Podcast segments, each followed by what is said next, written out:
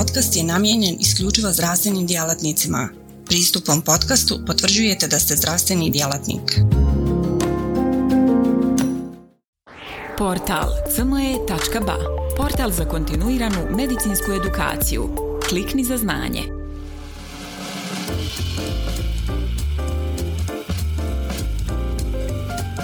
Tema današnjeg predavanja jeste bolest pod nazivom hidradenitis suppurativa. Zašto smo odabrali baš ovu temu i zašto je potrebno govoriti baš o ovoj bolesti? Više razloga za to. Hidradenitis suppurativa često je neprepoznato oboljenje. Naime, uprkos vrlo prepoznatljivoj kliničkoj slici, obično razdoblje od početka bolesti pa do postavljanja dijagnoze traje više od 7 godina, što upućuje na činjenicu da je povećanje svijesti ovoj bolesti među ljekarima, ali i među bolesnicima, važan cilj. Liječenje je pravi terapijski izazov s obzirom na to da bolest je često rezistentna na različite terapijske mogućnosti, a s obzirom na činjenicu da su recidivi također česti. Nadalje, ovo oboljenje zauzima i posebno mjesto među upalnim bolestima kože jer dovodi do irreverzibilnih, trajnih, nepovratnih oštećenja tkiva, te je stoga potreban multidisciplinarni pristup u liječenju. I konačno, a što je možda i najbitnije, ovom oboljenju je potrebno govoriti zbog snažnog negativnog utjecaja koju ova bolest ima na kvalitet života oboljelih. Naime, hidradenitis suppurativa najsnažnije narušuje kvalitetu života oboljelih u poređenju sa ostalim do sada procjenjivanim dermatološkim bolestima. O čemu se zapravo radi? Riječ je o upalnoj, hronično recidivirajućoj i imunološki posredovanoj kožnoj bolesti koju odlikuje pojava bolnih, recidivirajućih čvorova, abscesa, nadalje sinusa, ožiljaka na područjima koja su bogata mirisnim žljezdama znojnicama, nazivamo ih još apokrine žljezde znojnice, a to su područja poput pazušnih jama, prepona, perianalne i genitalne regije.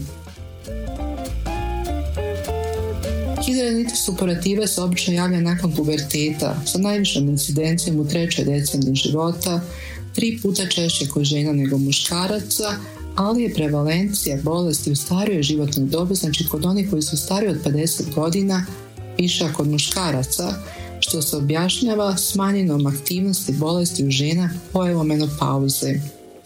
Prevalenciju je teško odrediti jer kažem bolest se često ne prepozna ili čak pogrešno dijagnosticira, ali prema različitim europskim studijama iznosi neke oko 1%, što nije mali zanemarljiv broj. Pozitivna obiteljska anamneza utvrđena je kod 40% bolesnika. Najčešće je riječ o autozomno dominantnom nastoju naslađivanja, naime mutacije u genima povezuju se sa morfološkim abnormalnostima folikula i poremećenom biomehanikom keratina sa posljedičnom hiperkeratozom, znači sa posljedičnim e, pretjeranim orožavanjem stanica koje se nalaze u folikulu, u dijelu u kojem e, se nalazi dlaka i okluzijom i posljedičnom okluzijom tog folikula. Problem je u tome što se bolest često ne prepozna pravovremeno, opet s druge strane bolesnici nerado govore o svojoj bolesti, o svojim simptomima, tako da do postavljanja dijagnoze prođe, kažem, i e, jedan duži period, a to je zapravo jedan period koji je e, puno duži nego period koji je potreb, koji obično prođe u postavljanju dijagnoze psorijaze i upravo kroz taj izgubljeni i zaista nenadoknadivi gubitak vremena bolest se znatno pogorša. Stoga je rana dijagnoza hidradenitis suppurativa od vitalnog e, značaja jer vješto dijagnoze mogu dovesti do kašnjenja u liječenju, a samim tim i do progresije bolesti. Naime, različite lokacije, nespecifična priroda raznih lezija ukazuju na to da se pacijenti upućuju različitim specijalistima, ne samo dermatolozima, nego i ginekolozima, infektolozima, hiruzima, imunolozima, pa čak i gastroenterolozima, proktolozima, urolozima i tako dalje.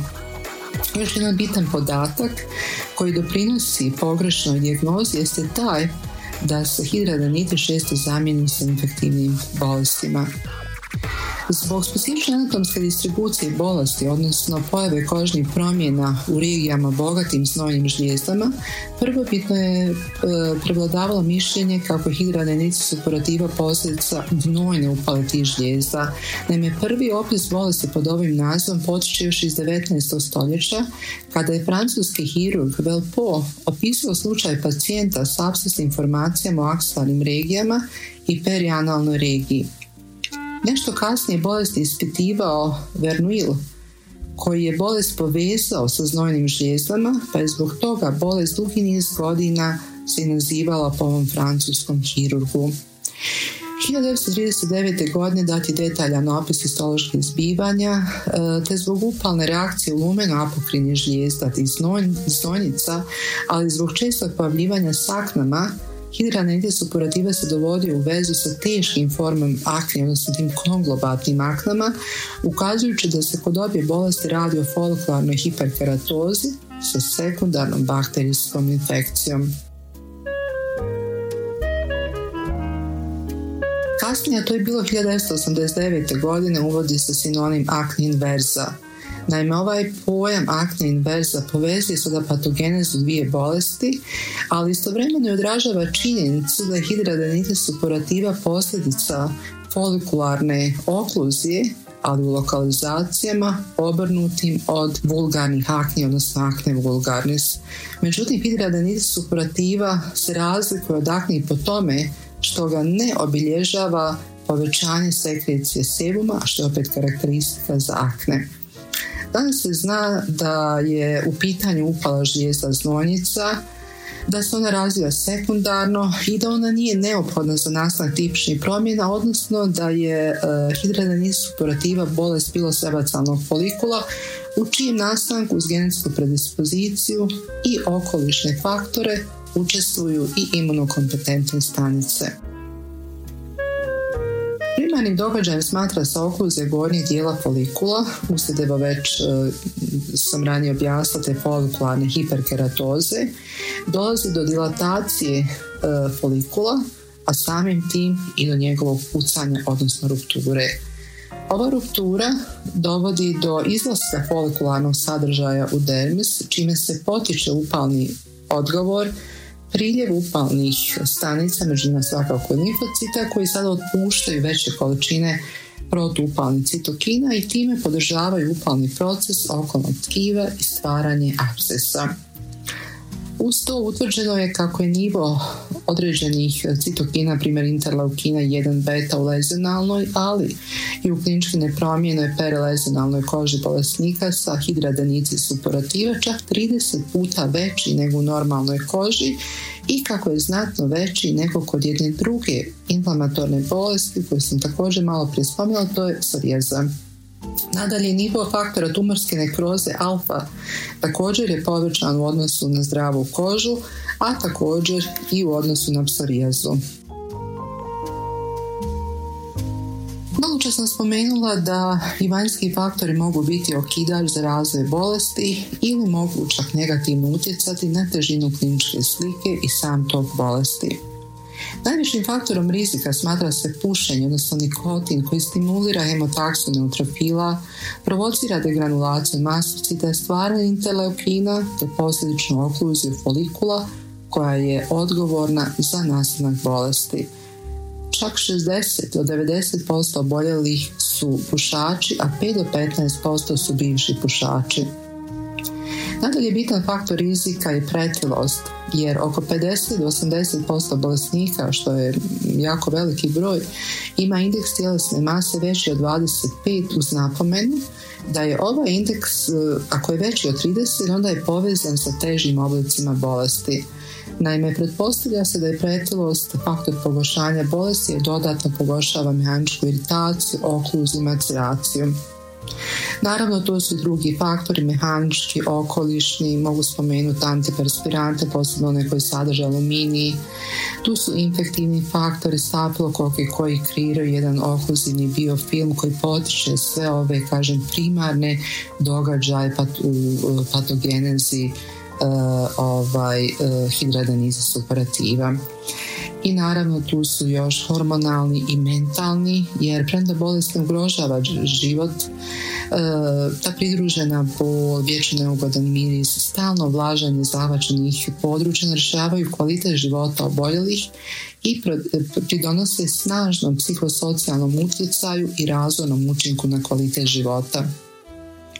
Ostali komorbiditeti e, koji sa hidradenitis supurativa često dijele slične patofiziološke ili genske osobenosti uključuju metabolički sindrom, različite kardiovaskularne bolesti, već spomenute mentalne poremećaje, dijabetes, upalne bolesti crijeva, reumatske bolesti, e, ostale bolesti pilosebacalnog folikula, pa i planocelularni karcinom kože uz napomenu da se karcinomi kože javljaju samo u anogentalnoj regiji u slučajevima dugoročne hronične inflamacije te se ne mogu smatrati primarnim komorbiditetima.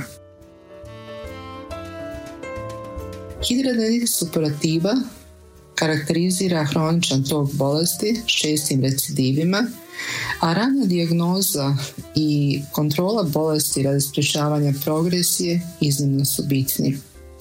Za potvrdu dijagnoze moraju biti ispunjeni sljedeći kriteriji.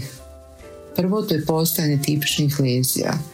Naime, bolest počinje pojavom dubokih bolnih upalnih čvorova, obično znači, u početku bez znakova fluktuacije i oni mogu trajati od nekoliko dana do nekoliko mjeseci, zatim postepeno napreduju do formiranja abscesa, okrugle nakupine, e, purulentnog eksudata koji se može drenirati na površinu uz gnojni ili serozno hemoragični istjedak.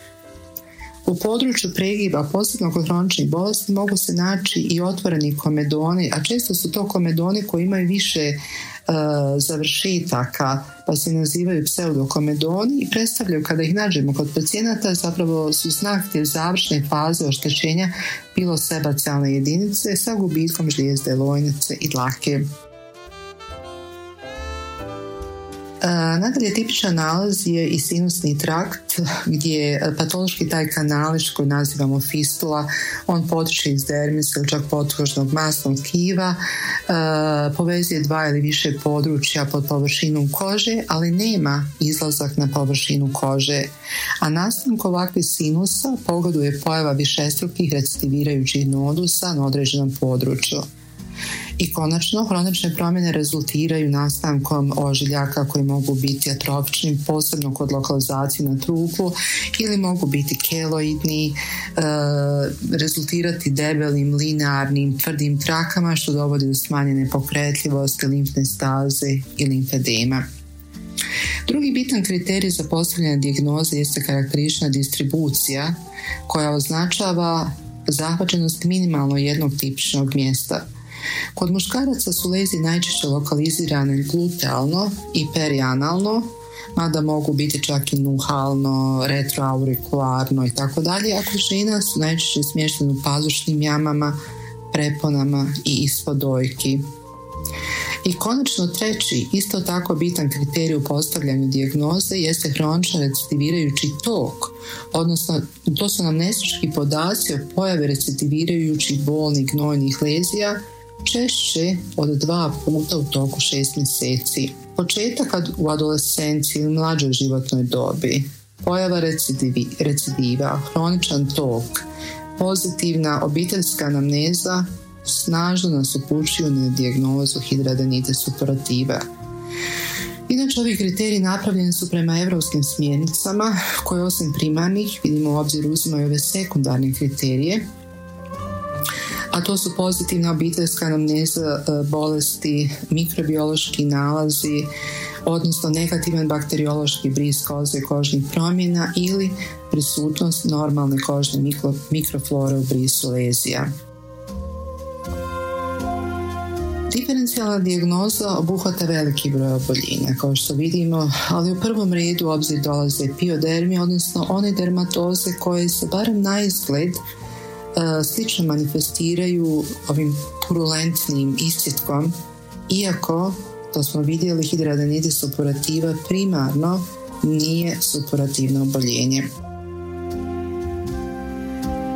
Početka liječenja potrebno je utvrditi težinu bolesti. Harljeva klasifikacija najstariji i najčešće upotrebljivan sistem za procjenu težine bolesti i dijeli bolesnika u tri stadija. E, prvi stadij je stadij gdje vidimo imamo pojedinačne ili brojne izolirane abscese, ali bez ožiljaka i sinusa. Drugi stadij su recidivirajući abscesi sa pojavom sinusa, ožiljaka, e, sa široko razdvojenim lezijama i u trećom stadiju uh, njega karakteriziraju difuzna ili gotovo difuzna zahvaćenost ili više međusobno povezani sinusa i abscesi preko cijelog područja. Komplikacije su brojne, obično ozbiljne i često udružene sa dugotrajnom upalom. Najčešća komplikacija je sekundarna bakterijska infekcija, ali je čest nalaz, e, odnosno nastanak ožiljaka, fibroza, e, koji kod lokalizacije u genitofemoralnoj regiji mogu dovesti do limfatičke obstrukcije, limfedema udova genitalija, kao i analnih i uretralnih fistula i struktura. Osim lokalnih, tu su različite i sistemske komplikacije i upravo zbog mogućnosti nastanka komplikacija važan je taj multidisciplinarni pristup u kojem će učestvovati e, ljekari e, raznih specijalnosti, također i psiholozi jer bolest zbog bolnosti i svih onih pratećih simptoma o kojima smo govorili izrazito negativno utječe na kvalitetu života. Naime, hidradenitis superativa ima razarajući e, psihosocijalni učinak. Te gnojne lezije, taj e, vječno neugodni miris koji je gotovo nemoguće prikriti u bliskom kontaktu, dovode do e, socijalne izolacije, osjećaja strama, zabrinutosti, depresije, uzdržavanja od intimnih aktivnosti, što se naravno odražava i na produktivnost, na poslu ili u školi. Tako su različite istraživanja pokazala da veliki broj oboljenja e, bolesnika, njih e, čak 60% e, zahtjeva izostanke s posla zbog aktivnosti bolesti, a oko 10% bolesnika su čak nezaposleni zbog nemogućnosti da odgovore potrebama posla, što je procenat puno veći od također evo jedne učestale dermatoze koju spominjemo danas, a to je psorijaza. Što na kraju možemo zaključiti o ovom oboljenju? Hidradenitis suppurativa je bolest koju odlikuju bolni nodusi, abscesi, fistule, ožiljci, supuracija, neugodan miris, predelicionim mjestima, a to su intertriginozna područja, aksile, genitalno područje, ingvinumi, ispod ojki kod žena, nadalje stigmatizacija, smanjena radna sposobnost, što ukazuje na visok teret bolesti, a usto su pridruženi brojni komorbiditeti. Dijagnoza se postavlja na osnovu ovih tipičnih lezija, njihove tipične lokalizacije i podatak o hronično recidivirajućem toku, što se zajedno ukazuje na značaj ranije dijagnoze i pravovremeno liječenje. Posljednjih godina srećom raste osviještenost ovoj bolesti kao bolesti koja najstražnije narušava kvalitet života e, oboljelih u poređenju sa drugim dermatološkim bolestima. Hvala vam lijepo na pažnji.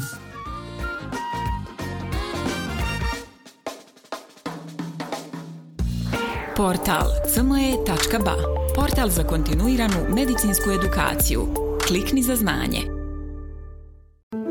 Svaka revolucija počinje s idejom. U svijetu medicine ta ideja je neprekidno učenje, stalna evolucija i kretanje ka sve preciznijem i personaliziranijem pristupu. Dobrodošli na cme.ba, budućnost kontinuirane medicinske edukacije.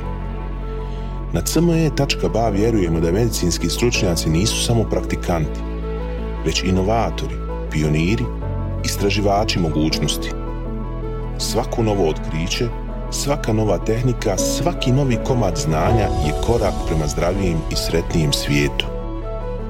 U duhu onih koji su se usudili razmišljati drugačije, kreirali smo online portal koji pruža više od puke informacije.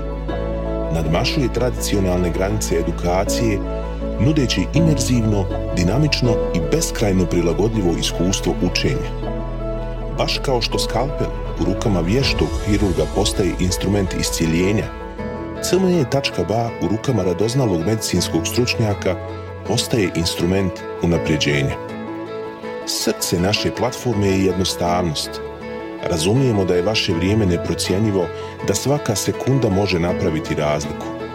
Zato smo dizajnirali CME.ba da bude jednako intuitivan i efikasan koliko je i inovativan. Inspirirana najboljim svjetskim sučeljima, naša platforma vam omogućava da zaronite u bogatstvo znanja bez ikakvih ometanja ili kompleksnosti, kada god to želite i gdje god to želite, donoseći svijet medicine na dohvat vaših prstiju sa elegancijom jednog, besprijekodnog dodira. Na cme.bac susret ćete se sa neprestano rastućim univerzumom sadržaja kuriranog od strane regionalnih i globalnih stručnjaka. Interakcija sa vrhunskim umovima u medicinskom polju, uključivanje u revolucionarna predavanja i dobivanje znanja koje će transformisati vašu praksu. Ali ne smatramo se zadovoljnima s trenutnim postignućima. Obavezali smo se na kontinuirano poboljšanje, težimo da cme.ba ostane zlatni standard za online medicinsku edukaciju. cme.ba je medicinska stranica za one malo bolje, iscijelitelje, inovatore, profesionalce koji se ne boje prekoračiti granice i preoblikovati medicinu cme.ba je mjesto za vas. Razmišljajte bolje, učite bolje, budite bolji. Stoga kliknite za znanje i pristupite na cme.ba, gdje učenje nikad nestaje, gdje strast susreće profesiju, gdje medicina susreće inovaciju.